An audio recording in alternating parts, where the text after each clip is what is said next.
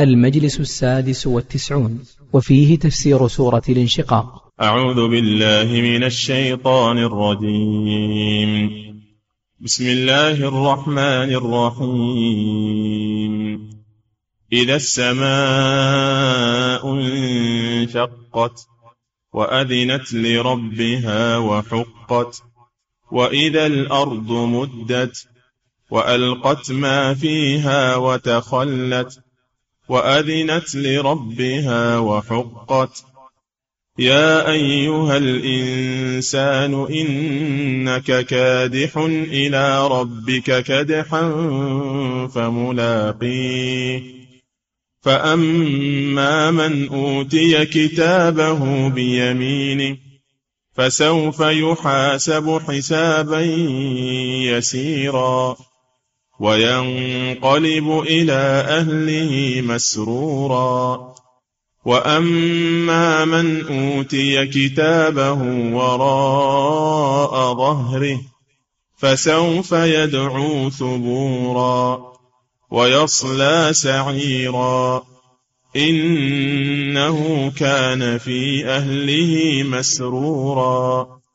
إنه ظن أن لن يحور. بلى إن ربه كان به بصيرا. فلا أقسم بالشفق والليل وما وسق والقمر إذا اتسق. لتركبن طبقا عن طبق. فما لهم لا يؤمنون واذا قرئ عليهم القران لا يسجدون بل الذين كفروا يكذبون والله اعلم بما يوعون فبشرهم بعذاب اليم إلا الذين آمنوا وعملوا الصالحات لهم أجر غير ممنون. بسم الله الرحمن الرحيم. الحمد لله رب العالمين. صلى الله وسلم على نبينا محمد وعلى آله وأصحابه أجمعين. قال الله سبحانه وتعالى بسم الله الرحمن الرحيم. إذا السماء انشقت إذا ظرف لما يستقبل من الزمان والسماء مراد بها السماوات. السماوات السبع. والسماء في اللغة اسم لكل ما علا وارتفع. وهو على معنيين. إن أريد بالسماء ما علا وارتفع فهو يشمل كل ما كل ما ارتفع على الأرض. من سحاب وغير ذلك. والمعنى الثاني أن يراد بالسماء السماء المبنية وهي السبع الطباق. وهذا هو هو المراد ها هنا. مراد السماء المبنية السماء بنيناها بأيد وإنا لموسعون. سميت سماء لارتفاعها وهي سقف الأرض وبناء بمعنى سقف. الذي جعل لكم الأرض فراشا والسماء بناء يعني سقفا. جعلنا السماء سقفا محفوظا. وهذه السماء محكمة. محكمة. الذي خلق السماوات والأرض آه، تبارك الذي بيده الملك وهو على كل شيء قدير. الذي خلق السماوات والأرض. خلق الموت والحياة. الذي خلق الموت والحياة ليبلوكم أيكم أحسن عملا وهو العزيز الغفور. الذي خلق سبع سماوات طباقا. ما ترى في خلق الرحمن من تفاوت؟ أرجع البصر هل ترى من فطور؟ ما تجد في السماء فطورا وانشقاقا أينما توجه بصرك؟ سماء محكمة لها أبواب لكن يأتي عليها يوم إذا أراد الله نهاية هذه الدنيا والانتقال إلى الدار. الآخرة فإن هذه السماء تتشقق من شدة الهول تتشقق تتفطر شدة الهول ويوم تشقق السماء بالغمام ونزل الملائكة تنزيلا تتشقق هذه السماوات. فكيف تتقون إن كفرتم يوما يجعل الولدان شيبا السماء منفطر به. والانفطار والانشقاق بمعنى واحد. معنى واحد. وفي السورة التي قبلها بسورة إذا السماء انفطرت أي انشقت إذا السماء انشقت بأمر الله سبحانه وتعالى وأذنت لربها يعني استمعت لأمر الله وامتثلت. الإذن هنا معناه الاستماع. وأذنت لربها استمعت لأمره سبحانه وتعالى واستجابت لأمره أذنت لربها وهو الله جل وعلا وحقت أي حق لها ذلك حق لها ذلك الاستجابة لأمر الله سبحانه وتعالى. هذا بالنسبة للسماء. في هذا اليوم. أما الأرض وإذا الأرض مدت مدت يعني بسطت ووسعت وأزيل ما عليها من جبال مرتفعات ومباني فصارت قاعا صفصفا لا ليس فيها عوجا ولا أمتا لا ترى فيها لا ترى فيها عوجا ولا أمتا من أجل أن يحشر الخلق على ظهرها رجوا من بطنها يحشرون على ظهرها. إذا الأرض مدت أي بسطت ووسعت حتى تسع الخلائق يقومون على ظهرها في الحشر. إذا الأرض مدت وألقت ما فيها أخرجت ما في بطنها من الأموات. أخرجت ما في بطنها من الأموات ومن الكنوز وتخلت فرغت مما في بطنها بأمر الله سبحانه وتعالى. الله جل وعلا يدعو الأموات فيستجيبون ويقومون من قبوله. يوم يدعوكم فتستجيبون بحمده. وتظنون إن لبثتم إلا قليلا. من آياته أن تقوم السماء والأرض بأمره ثم إذا دعاكم دعوة من الأرض إذا أنتم تخرجون. فإذا دعا الله الأموات في قبورهم والأرض مملوءة من الأموات مملوءة من الأموات.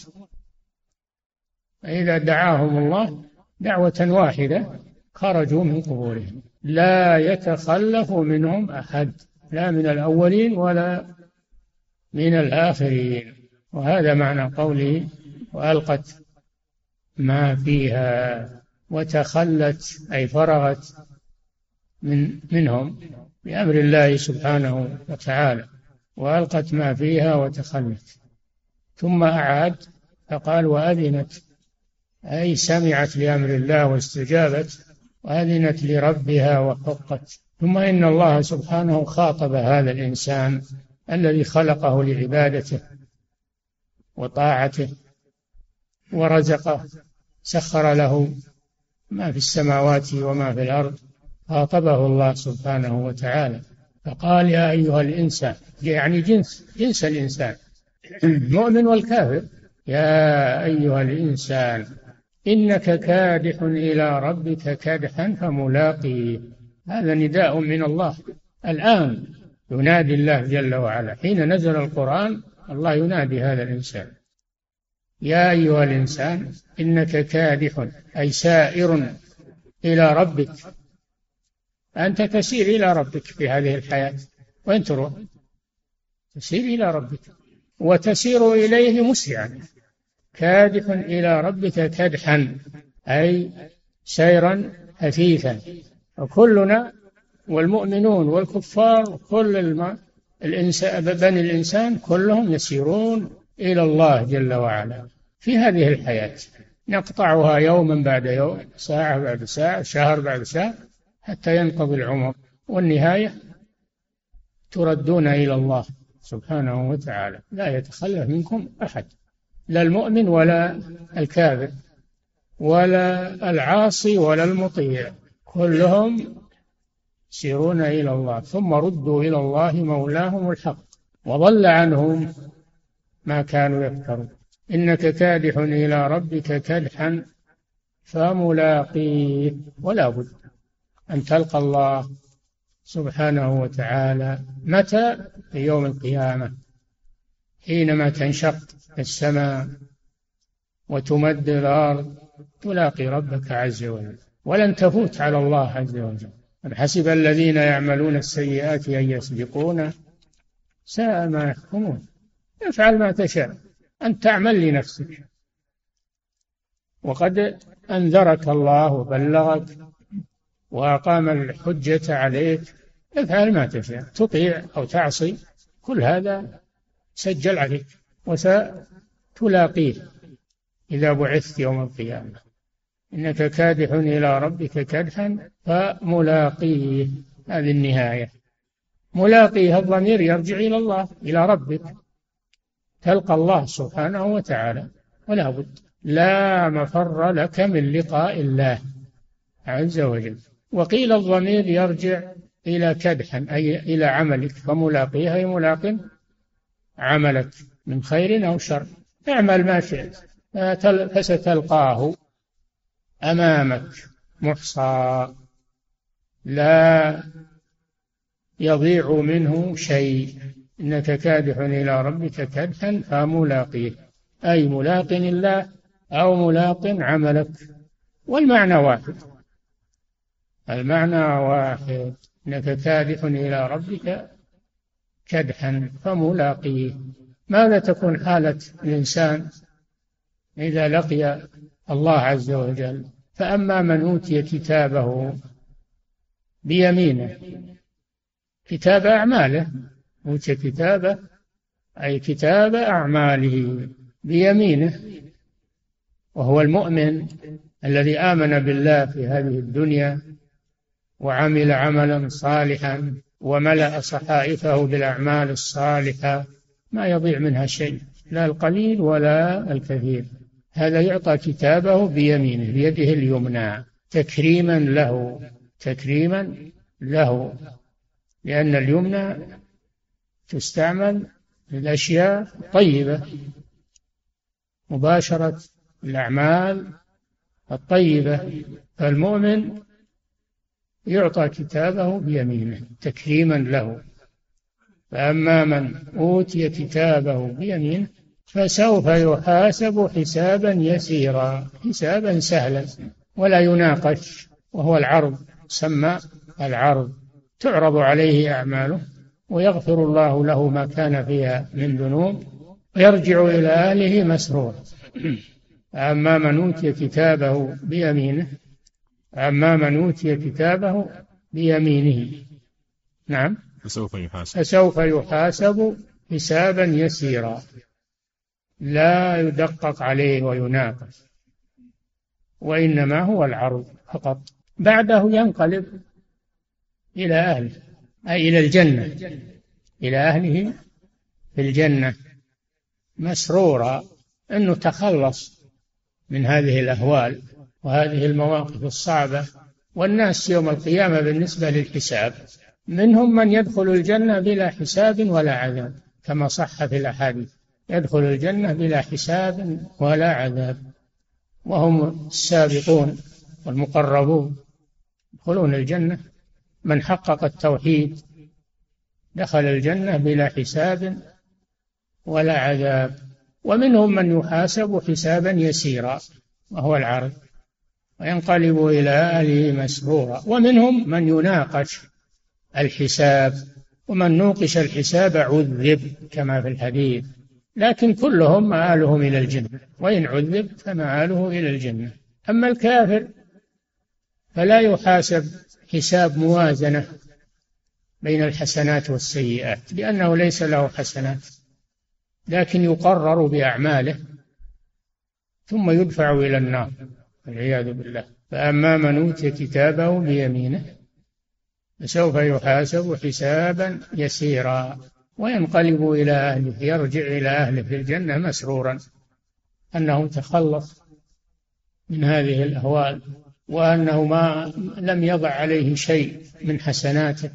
وقد تجاوز الله عن سيئاته. هل هناك أعظم من هذا السرور؟ ما هناك أعظم من هذا السرور. نسأل الله الكريم من فضله. ينقلب إلى أهله مسرورا. وبعد ذلك لا يعرض له أي مشكلة. تخلص أنت. لا يعرض له أي خطر ولا أي مشكلة في الجنة. هذا هو الفوز العظيم والنجاة. وأما من أوتي هذا الفريق الثاني أو القسم الثاني من بني الإنسان. وأما من أوتي كتابه أي كتاب أعماله بشمال وراء ظهره وراء ظهره. يعطى كتابه بشماله من وراء ظهره إهانة له. بشماله ومن وراء ظهره تلوى يده والعياذ بالله. تلوى يده إلى وراء ظهره إهانة له. فهو يعطى بشماله ومن وراء ظهره. وأما من أوتي كتابه وراء ظهره فسوف يدعو ثبورا أي هلاكا وخسارا. خلاف الأول الذي انقلب إلى أهله مسرورا هذا يلقى ثبورا هلاكا وخسارة والعياذ بالله سوف يدعو ثبورا. ومآله إلى وين؟ ويصلى سعيرا يصلى سعيرا أي نارا مستعرة لا خلاص له منها وذلك بسبب كتابه السيء الذي أخذه بشماله من وراء ظهره. يصلى سعيرا. السبب في هذا الموقف المخزي إنه كان في أهله مسرورا. كان في الدنيا مسرورا بما هو فيه من المآكل والمشارب وإعطاء النفس ما تشتهي غافلا عن مستقبله. غافلا عن هذا اليوم. ولا يت ولا يتصور هذا اليوم أو يأتي له على بال أبدا في دنياه ما يتصور يوم القيامة ولا يتذكر هذا اليوم وإنما هو مشغول بدنياه فقط. ومسرور بما هو عليه من ملذات الدنيا ومتاعها وشهواتها ولا يعمل لآخرته.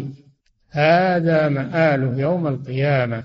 كان في أهله مسرورا. أما الأول فكان في هذه الدنيا منشغلا بالأعمال الصالحة والخيرات طاعات ويستعين بما أباح الله له على العمل الصالح.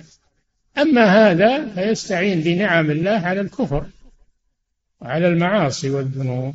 فاختلف مصير الفريقين عند الله سبحانه. هذا هو العدل. هذا هو العدل من الله سبحانه وتعالى. لا يسوي بين الناس وإنما يعدل بينهم. فيجازي المحسن بإحسانه ويجازي المسيء بإساءته. هذا هو العدل من الله جل وعلا. لا يعذب من يستحق الجنة ولا ينعم من يستحق النار أبدا. إنما يجازيهم على قدر أعمالهم التي عملوها هم لأنفسهم. إنه كان في أهله مسرورا منشغل بهذه الدنيا ولا يتذكر الآخرة بل لا يؤمن بها. يقول ما في ما في بعث ولا في نشور. هذه أساطير الأولين هذه كذا هذه خرافات. ما هنا بعث ولا ولا هنا نشور ولا هنا جنة ولا هنا نار ولا أبدا. إنه ظن أن لن يحور ظن أن لن يرجع إلى الله.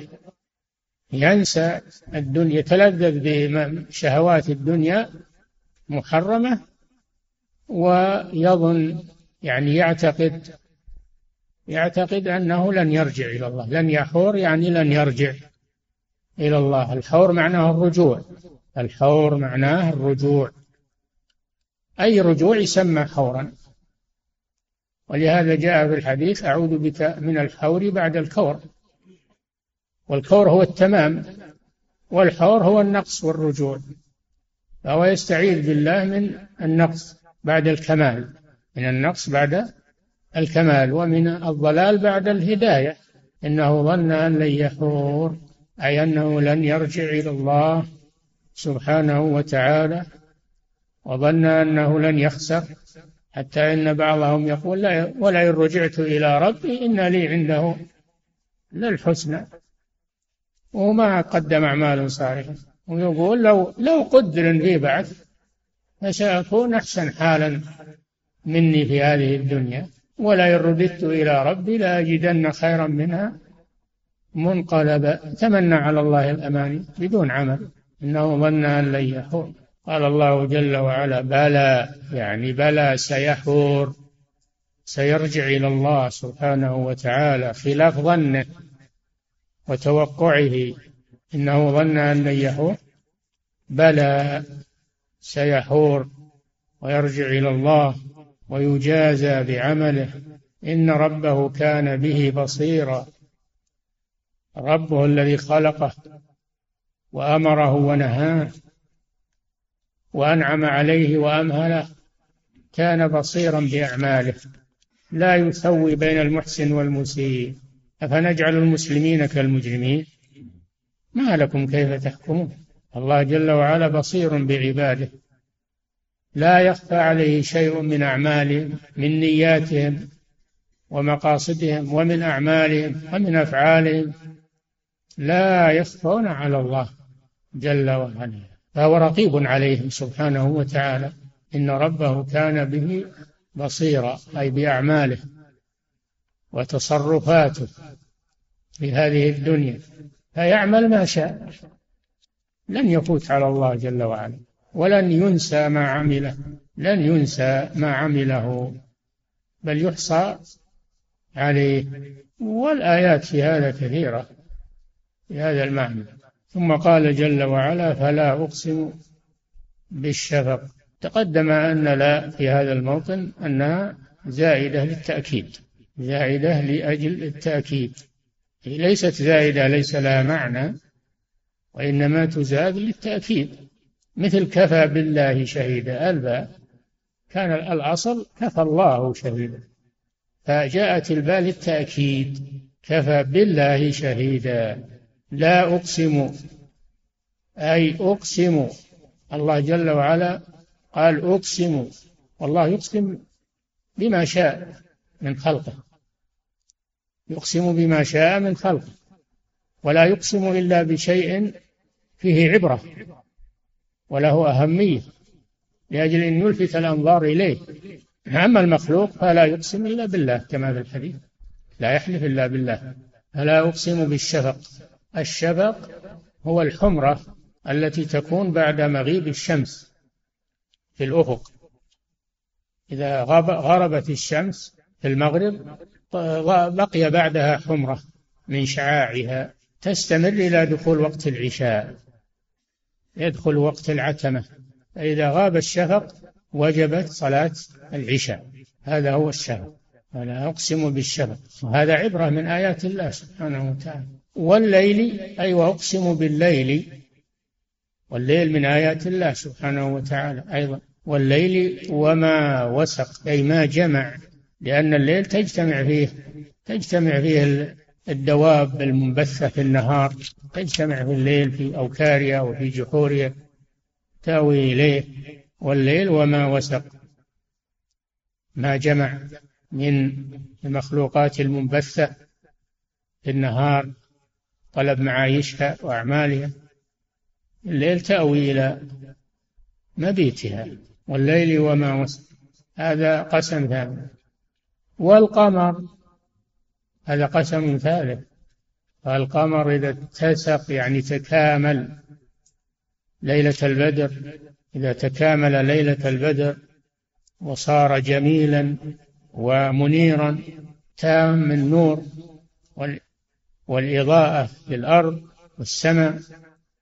هذا من آيات الله سبحانه وتعالى. هذا القمر من أعظم آياته. ومن آياته الليل والنهار والشمس والقمر. من أعظم آيات الله عز وجل. والقمر إذا اتسق يعني تكامل جرمه. ليلة البدر رابع عشر وخامس عشر فهو من أعجب مخلوقات الله عز وجل. المقسم عليه ما هو؟ لتركبن طبقا عن طبق. اللام هذه موطئة للقسم وهي لام القسم. لا تركبن المفتوحة موطئة للقسم. دائما تأتي بعد القسم. لتركبن بضم الباء. أي أيها الناس تركبن طبقا عن طبق يعني حالا بعد حال. لتركبن حالا أو لتصيرن من حال إلى حال. تركبن طبقا عن طبق.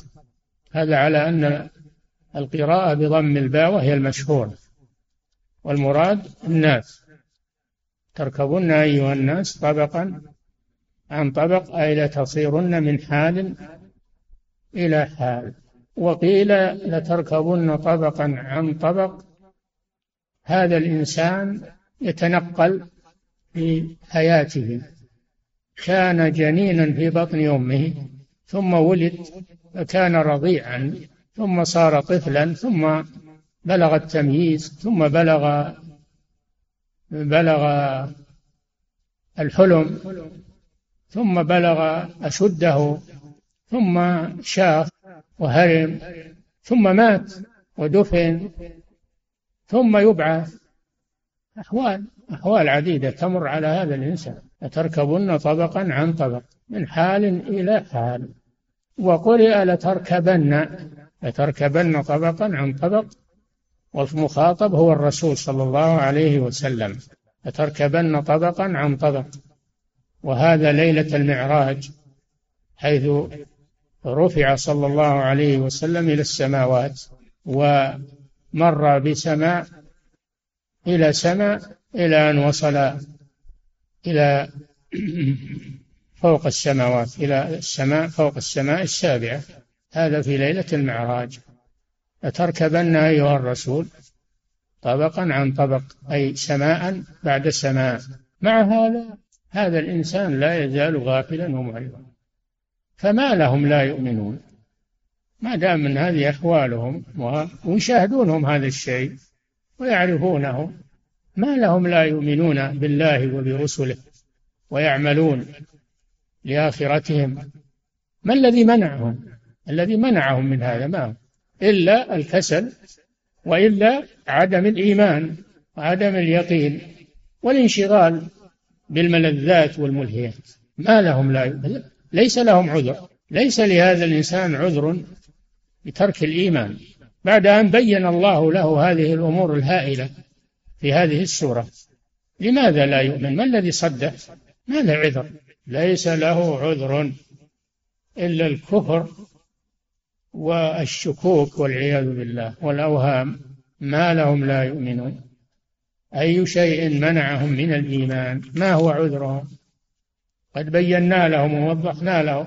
وإذا قرئ عليهم القرآن هذا القرآن العظيم الذي فيه العبر والعظات وفيه العجائب كلام الله رب العالمين أبلغ الكلام وأصدق الكلام وأحسن الكلام وأحلى الكلام. هذا القرآن العظيم. إذا قرئ عليهم لا يخضعون لأوامره ونواهيه ويستجيبون له. وقيل لا يصلون. لا يسجدون لا يصلون كما في قوله وإذا قيل لهم اركعوا لا يركعون. وإذا قرئ عليهم القرآن لا يسجدون أي لا يخضعون لأوامره ونواهيه. ويتعجبون من أسلوبه و. يتعجبون من أسلوبه ومضامينه التي احتوى عليها. هذا القرآن لا ينتهي عجبه أبدا. مهما تأملت فيه فإنك لن تصل إلى نهاية. وكل يفهم من هذا القرآن بقدر ما أعطاه الله من الفهم. مقل ومستكثر مقل ومستكثر لمن تدبر هذا القرآن.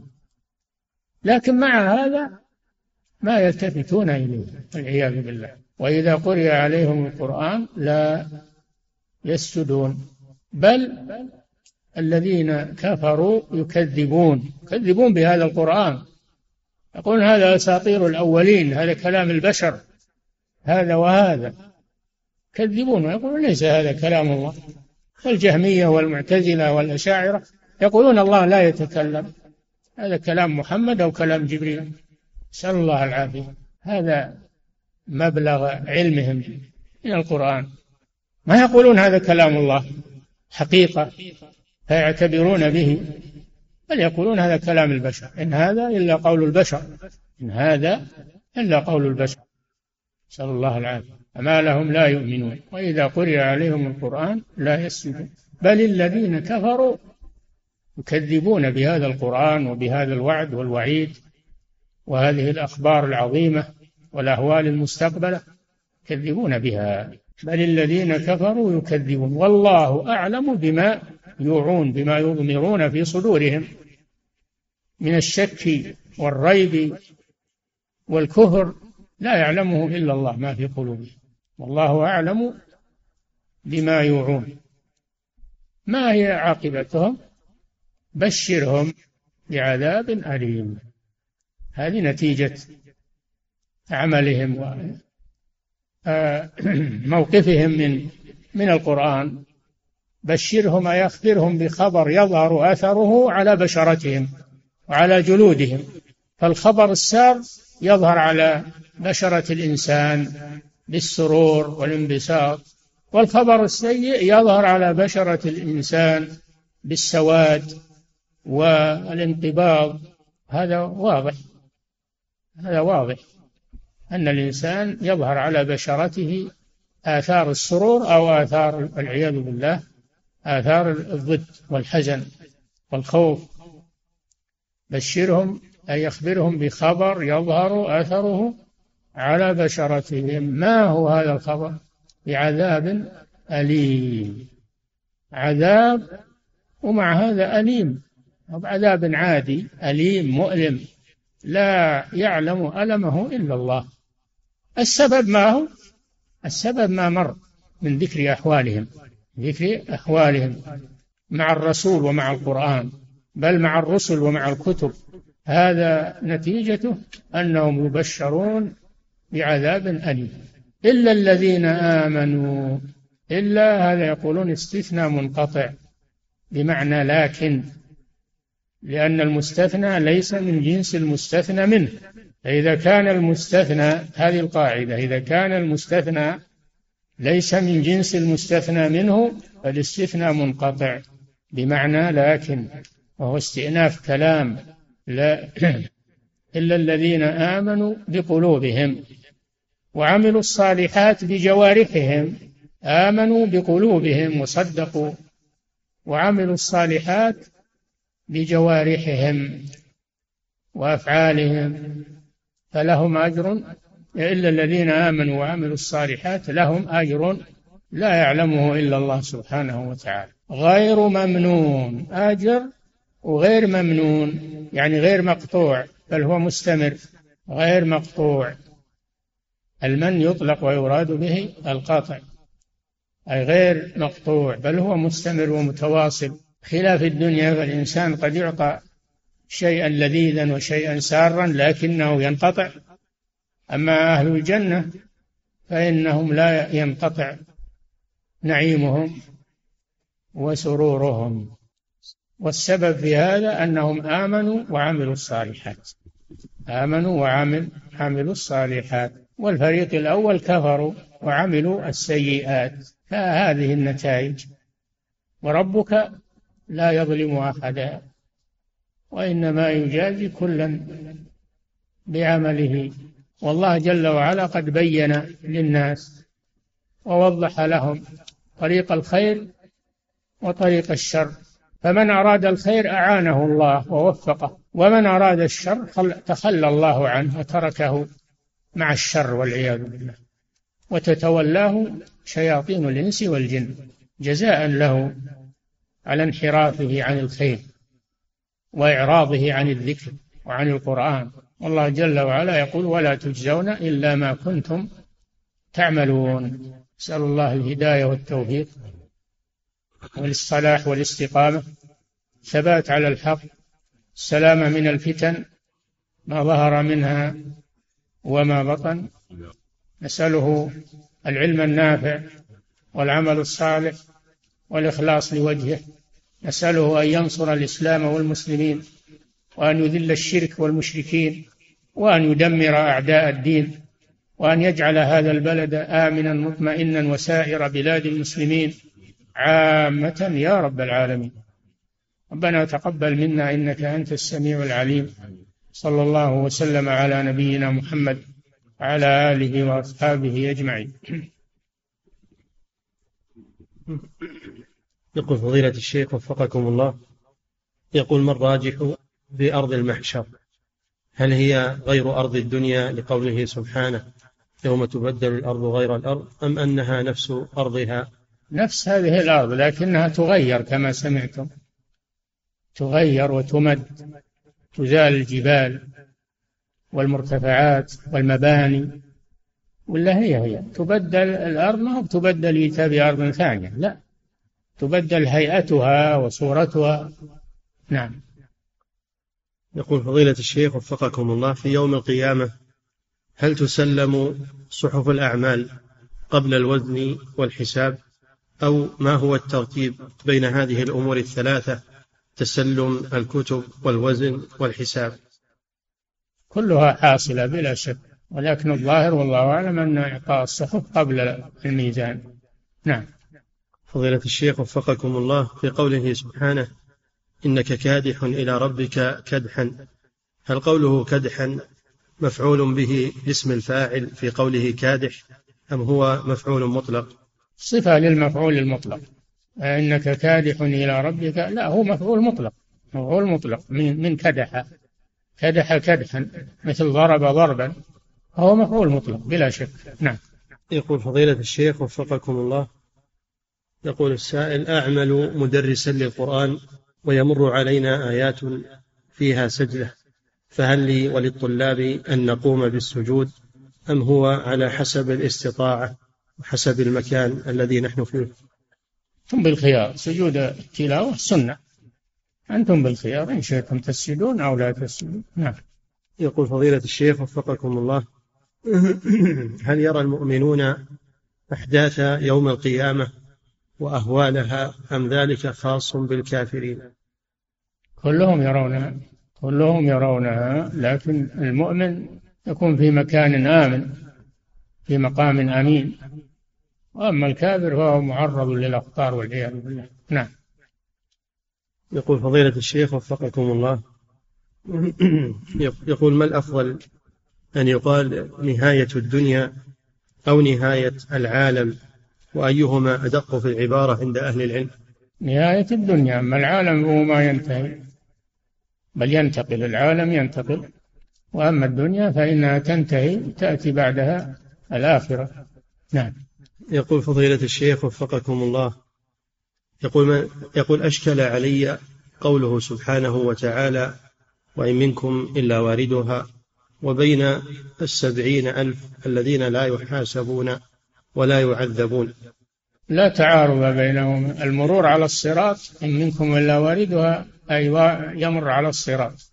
منهم من يمر كالبرق كالبرق الخاطف وآخرهم من يزحف زحفا. آخرهم من يزحف على الصراط زحفا ويسقط في جهنم على حسب أعمالهم. يمرون على حسب أعمالهم. أعمالهم هي التي تمر بهم.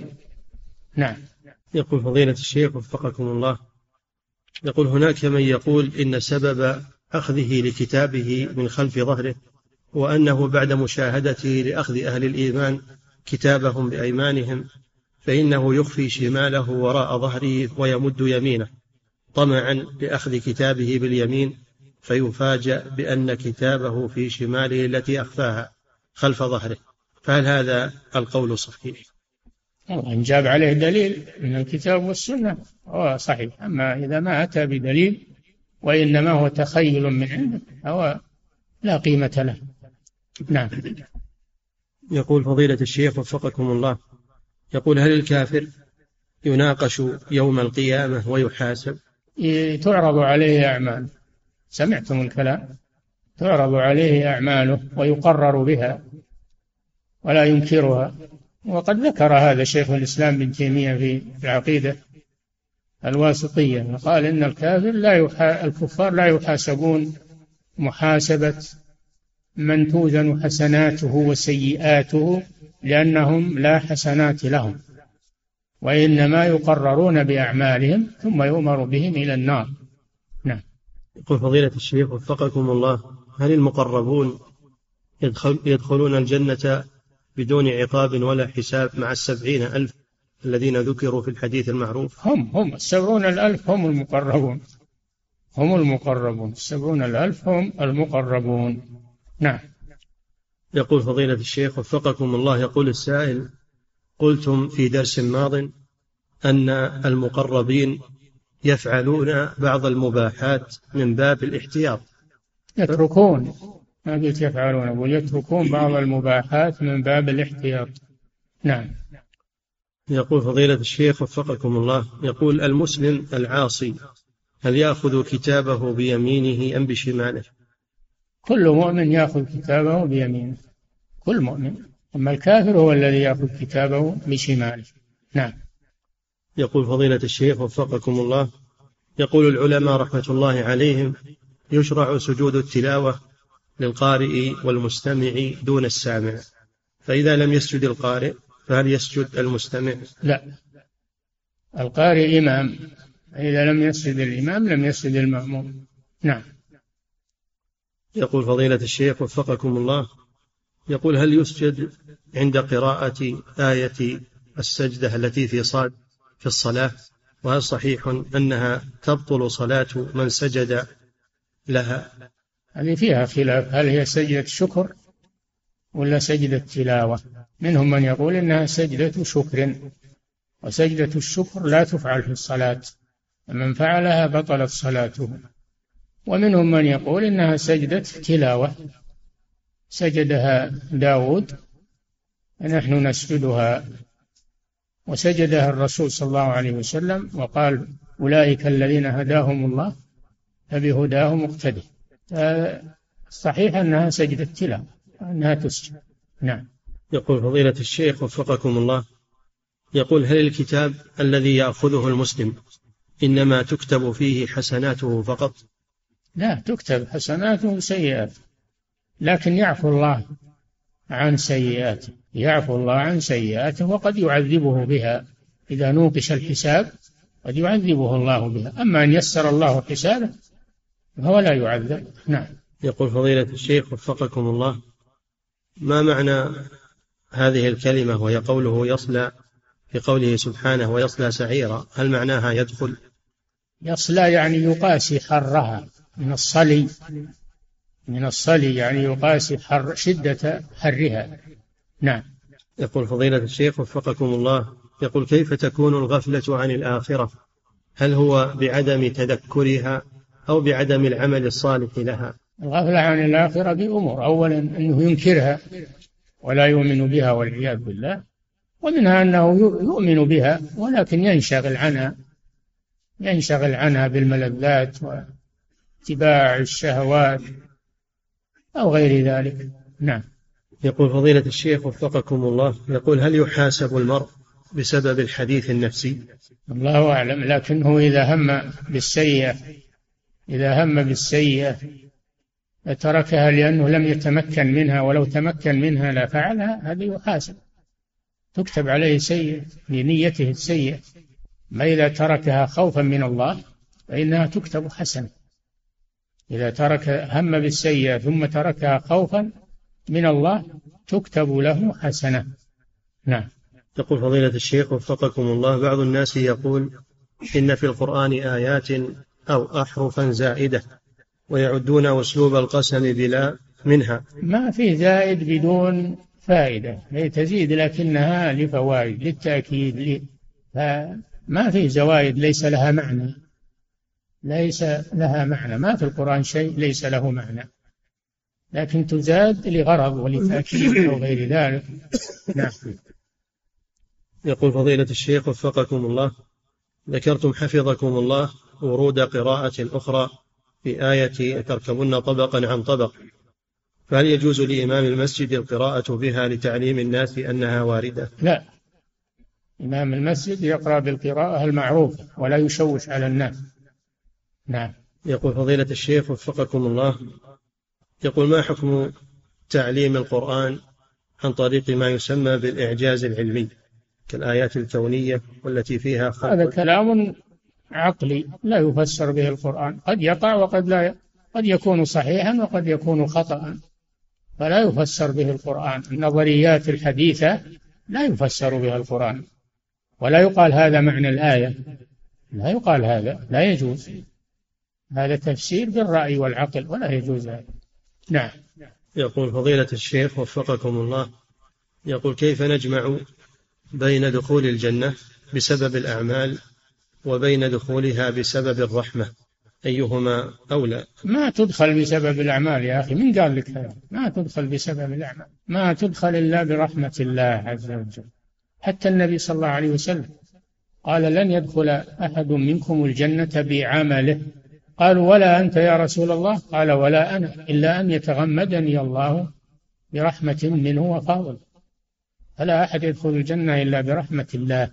وإنما العمل سبب لرحمة الله سبب لنيل الرحمة. نعم. ولهذا يقول وأطيعوا الرسول لعلكم ترحمون. دائما إذا أمر الله بالطاعة قال لعلكم ترحمون. فهي سبب. نعم. يقول فضيلة الشيخ وفقكم الله. يقول ما حكم نظم الشعر وما حكم الاقتباس من القرآن الكريم وتضمينه في شعره؟ لا يجوز أن يدخل ألفاظ القرآن الشعر.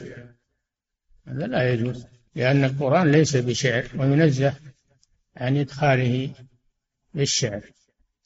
نعم.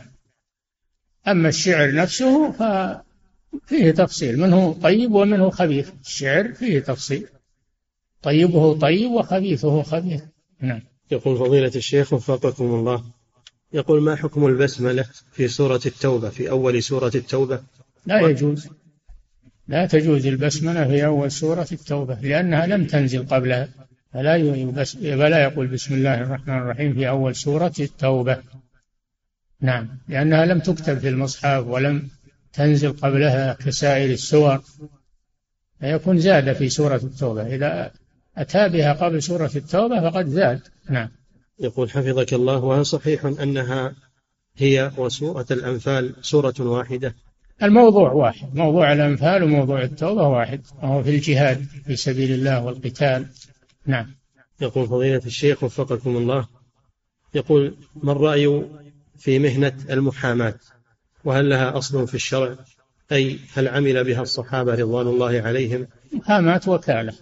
يجوز التوكيل في الخصومات لكن على الوكيل والمحامي أن يتقي الله ولا يخاصم إلا بحق. ولا يخاصم بالباطل والكذب والزور. نعم.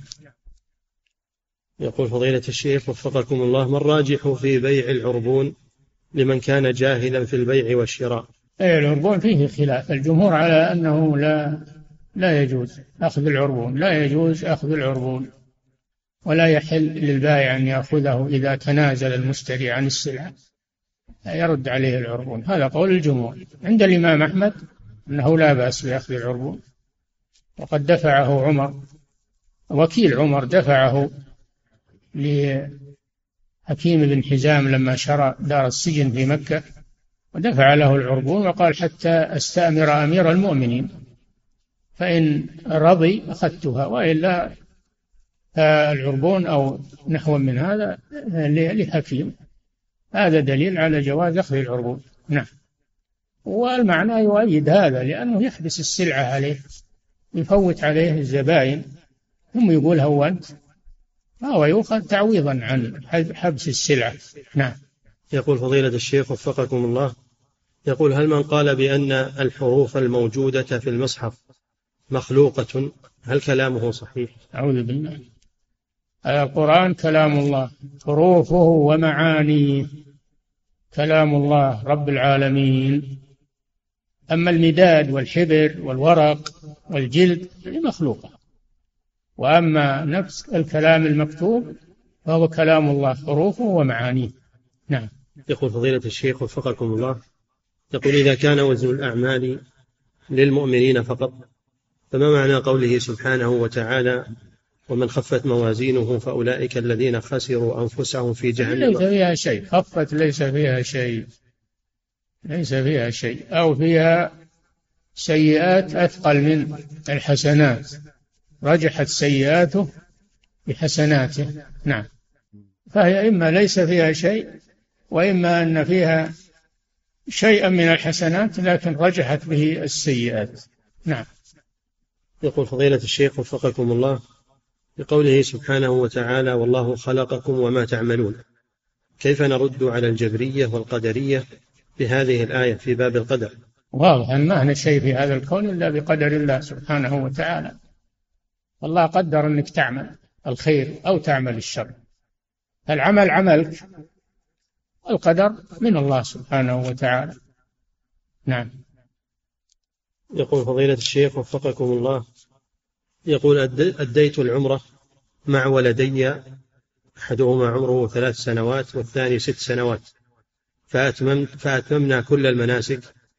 ثم قيل لي إن علي أن أذبح كبشين عن كل منهما لأني لم أحلق شعرهما وقد أديا العمرة. فهل هذا القول صحيح؟ لا ما هو صحيح. يحلق شعرهما خلاص تنتهي المشكلة ويحلقه في أي مكان. أو خاص الحلق ليس خاصا في مكة. لو تحلقه أنت في الطريق لو في بلدك ما يخالف. إذا تذكرت فإنك تحلقه وتكمل عمرتهم وليس عليك فدية. نعم. حتى لو ذبحت فدية ما يسقط عنك الحلق لأنه نسك. نعم. يقول فضيلة الشيخ وفقكم الله. يقول في, في ليلة البارحة سئلتم حفظكم الله عن الدعوة إلى الصيام الجماعي والإفطار الجماعي فذكرتم أن الإفطار الجماعي بدعة. فهل يدخل في ذلك مشروع تفطير الصائم؟ وهل اجتماع لا. هذا ما هو من الإفطار الجماعي. هذا طعام يعرض للصائمين يأكلون منه. يعرض للصائمين يأكلون منه. واحد أو عشرة أو مئة. طعام يعرض للصائمين ما في بأس. هذا عمل خير. إنما إذا اتفقوا على أنهم يصومون جميع ويفطرون جميع. هذا هو الذي نتكلم عنه. نعم. كذلك حفظك الله يقول هل اجتماع الأقارب والأرحام على الإفطار في رمضان داخل فيما ذكرت. في بينت هذا أنا البارحة كلكم تعرفون هذا.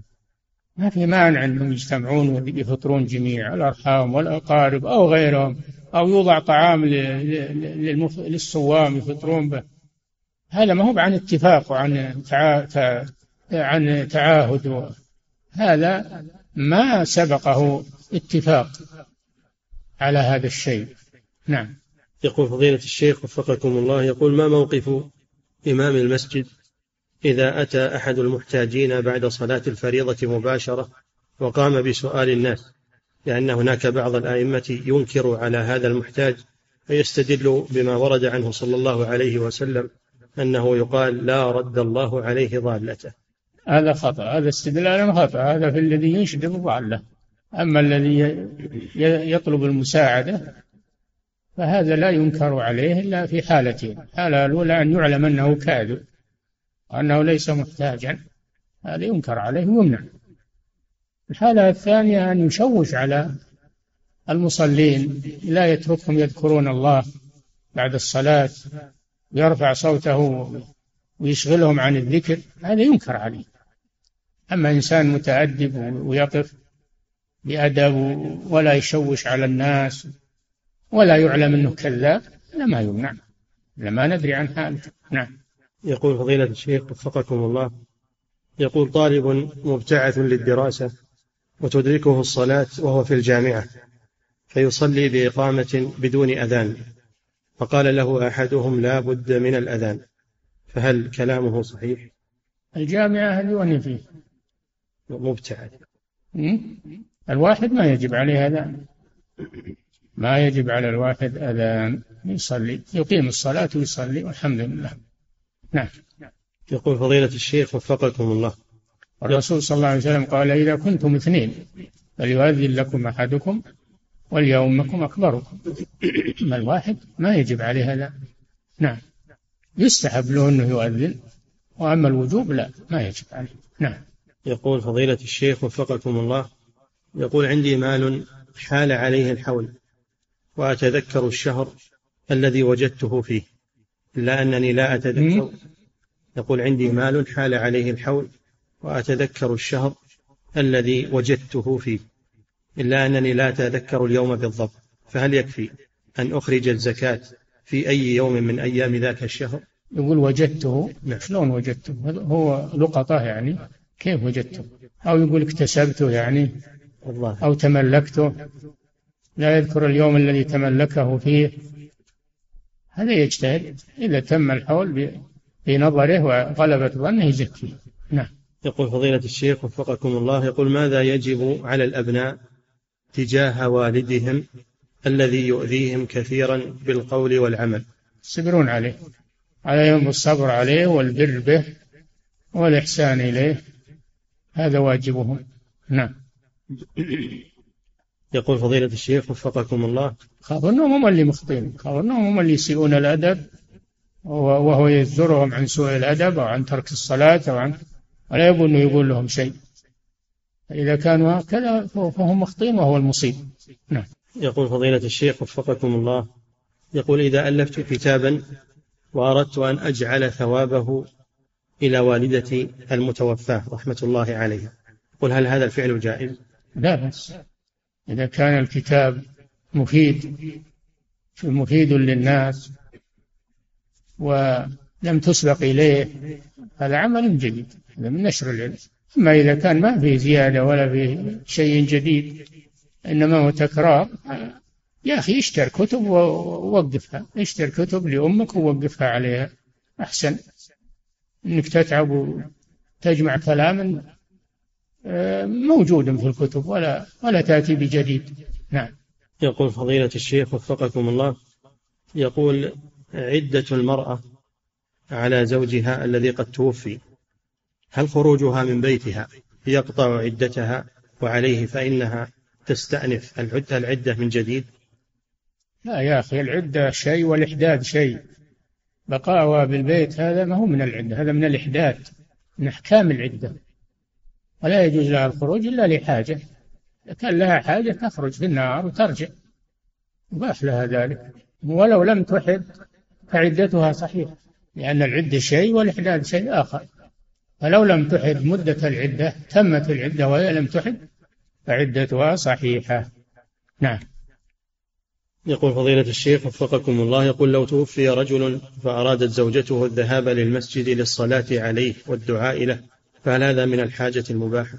وهذه ظاهرة كثرت الآن وينبغي أن تحد ما يكون بهذه التوسعات وهذه صلي عليه ما دام في البيت. طيب صلي عليه إذا غسل صلي عليه. وإذا لم تتمكن من الصلاة عليه تدعو له تستغفر له وتتصدق عنه. هذا يكفي نعم. يقول فضيلة الشيخ وفقكم الله يقول لو وضعت الجنائز في مكانها في المسجد انتظارا للصلاة عليها. فهل يجوز لشخص أن يصلي على تلك الجنائز ثم يخرج من المسجد لصلاة الفريضة في مسجد آخر؟ لا. هذا ما عهد عند المسلمين. ولا يسبق الإمام إمام المسجد ما يسبق على هذا الشيء. إما أن تصلي مع الناس وإما أن تذهب ولا عليك شيء. الحمد لله. نعم.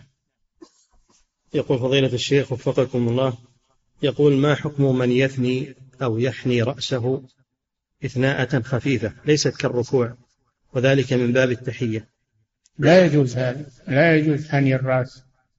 نوع من الركوع هذا نوع من الركوع والتعظيم هذا لا يجوز إلا لله سبحانه وتعالى. يركع له ويسجد سبحانه. أما المخلوق فلا فلا يحيى بالخضوع إنما يحيى بالسلام. والمصافحة والمعانقة إذا جاء من من سفر. نعم. يقول فضيلة الشيخ وفقكم الله يقول ما حكم حلق شعر العانة؟ وهل له توقيت معين في الشرع؟ ليس له توقيت وهو سنة. حلق العانة وقص الأظافر وجز الشارب ونكس الآباط. هذا من من خصال الفطرة. هذا من خصال الفطرة من سنن الأنبياء. وليس له تحديد إلا أنه جاء في الحديث أنه ما يزيد عن أربعين يوم ما يترك أكثر من أربعين يوم وإذا أخذه كل أسبوع هذا أحسن. نعم. يقول فضيلة الشيخ وفقكم الله يقول هل الذي يحلق بالمكينة بعد أدائه للعمرة كأجر من حلق بالموز الموس أبلغ الموس أبلغ في الحلق. الذي يحلق بالموس أفضل من المكين نعم. يقول فضيلة الشيخ وفقكم الله يقول يوجد لدينا في بلادنا أن أن البنوك تعرض على مدير الإدارة أن يحول حسابات الموظفين لديه إليها والبنك الذي يفوز بهذا العرض يعطي كل موظف بعد ثلاث سنوات راتب شهر هل يجوز أخذ هذا المال؟ لا لا يجوز هذا من من المرابات يأخذ راتبه فقط يأخذ رأس ماله فقط ولا يأخذ عليه زيادة. نعم. يقول فضيلة الشيخ وفقكم الله يقول السائل إن زوجته حامل في الشهر الخامس وهي في الشهر الخامس من حملها. يقول وقد كشفنا عند ثلاثة أطباء فقالوا بأن الطفل متشوه ورأسه أكبر من جسده وأن المخ خارج من رأسه. وزوجتي وهي أم الطفل أو أم الجنين تتألم من وجوده فهل يجوز إسقاطه إبقاء على حياة الأم؟ لا بد من تقرير مكتوب من الأطباء الثقات تأتي به لدار الإفتاء وينظرون فيه إن شاء الله ويعطونك الجواب. نعم. يقول فضيلة الشيخ وفقكم الله يقول هل هناك فرق بين الفكر والعقيدة؟ العقيدة ما يعتقده القلب. ويجزم به. أما الفكر هذا ما يعرض للإنسان في مخيلته. قد يكون فكر صحيح وقد يكون فكر خاطئ. نعم. انتهى. الله تعالى أعلم. صلى الله